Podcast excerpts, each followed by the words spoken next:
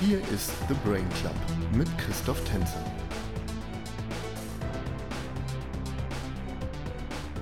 Moin liebe Zuhörer, hier bin ich wieder.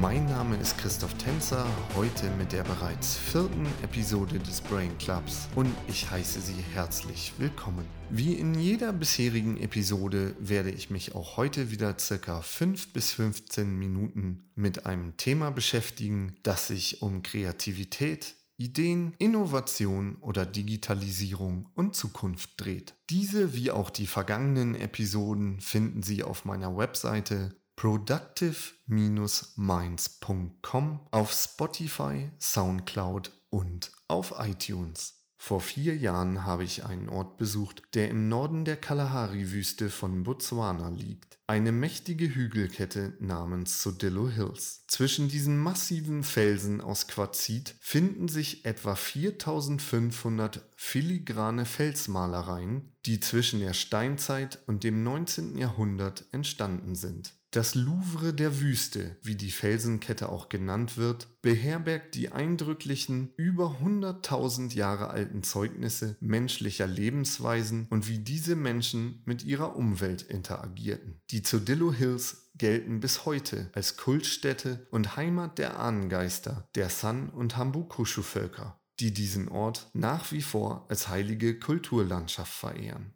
Es ist unter anderem die überragende Klarheit, die die Zeichnungen dieser Völker so einzigartig macht. Sie zeigen, dass der Mensch bereits in frühester Zeit Kommunikation nicht nur einfach gehalten, sondern einfach aber ausdrucksstark gestaltet hat. Die San und Hambukushu reduzierten ihre Kommunikation mit ihren Malereien auf das Wesentliche. Wagt man nun den Vergleich zwischen den Wandmalereien der Zodillo Hills und unserem Leben heute, fällt einem als erstes auf, dass sich vor allen Dingen vieles in unserer Wahrnehmung verändert hat. Wir nehmen unser Leben als komplex wahr. Hier ist nun der Versuch einer Analyse. Stellen Sie sich Folgendes vor.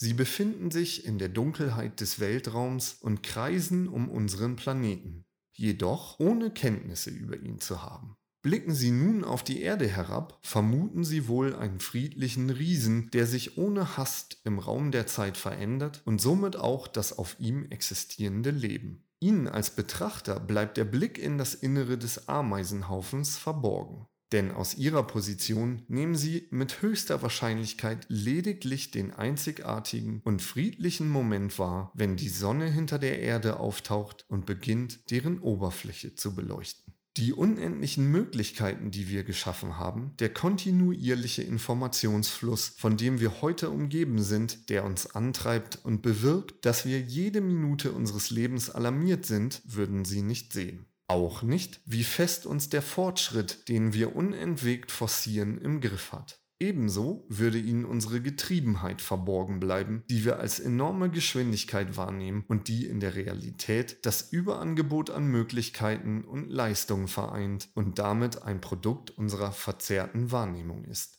Würden sie jedoch umgekehrt all dies von ihrem Platz im Weltraum wahrnehmen, kämen sie zu der Erkenntnis, dass die menschliche Spezies unglaublich zerrissen ist. Sie würden unseren täglichen Kampf mit Systemen beobachten, die wir uns selbst auferlegt haben, ohne jemals unsere Bedürfnisse und Verbindungen langfristig hinterfragt zu haben. Höchstwahrscheinlich überkäme sie Mitleid, denn die Erkenntnis, dass uns die Einfachheit des Seins abhanden gekommen ist, dass wir sie gar nicht mehr wahrnehmen, träfe sie mitten ins Herz. Aber wie sollten wir sie auch wahrnehmen bei all dem Lärm? Ich möchte behaupten, dass uns spätestens seit der Industrialisierung die Fähigkeit innezuhalten ganz abhanden gekommen ist. Wahrscheinlicher ist aber, dass es schon zu einem früheren Zeitpunkt geschehen ist. Wir richten unsere Aufmerksamkeit nach der Vielzahl der Nebengeräusche, mit denen wir uns täglich umgeben, und genau das ist, was wir als Komplexität wahrnehmen. Diese erschaffene Komplexität raubt uns bereits die Fähigkeit, einen Gedanken zu fassen, um eine einfache Lösung für etwas zu finden. Wir versuchen es gar nicht mehr, sondern hangeln uns von einer neuen Möglichkeit zur anderen, ohne eigentlich zu erkennen, welche substanziellen Bedürfnisse wir in Wirklichkeit haben. Nehmen wir als Beispiel die derzeitige Pandemie. Sie hat überaus deutlich gezeigt, dass selbst im Verlauf eines lebensbedrohlichen Ereignisses, über das wir keine Kontrolle haben, die Mechanismen unserer Konditionierung greifen, sind sie doch in unseren neuralen Netzwerken bereits seit unserer Kindheit eingebrannt. Hinzu kommt, dass Zeit etwas ist, was der moderne Mensch offensichtlich nicht zu haben scheint. Die Krone der Schöpfung, die lieber erobert, als einmal mehr nach innen gerichtet zu verharren und zu entscheiden, was der klügere, einfachere nächste Schritt ist und warum und wie man ihn gehen sollte, reagiert reaktionär. Mit dem Label Komplexität blenden wir zudem sämtliche anderen Blickwinkel, Möglichkeiten und Realitäten direkt aus. Wenn die Welt gerettet wird, wird sie nicht von alten Köpfen mit neuen Programmen gerettet, sondern von neuen Köpfen ohne Programme. Der amerikanische Schriftsteller Daniel Quinn teilt diesen Gedanken in seinem Buch Ismael. Betrachten wir das moderne menschliche System durch seine Brille, wird deutlich, die Pandemie als Folge und Auswirkung des Klimawandels, der nächste essentielle laute Warnschuss, wird von uns auch dieses Mal wieder gekonnt ignoriert. Mit unserem Willen und Drang, schnell zur Normalität zurückzukehren, stolpern wir in die Annahme zurück, es ginge ja nur so wie bisher.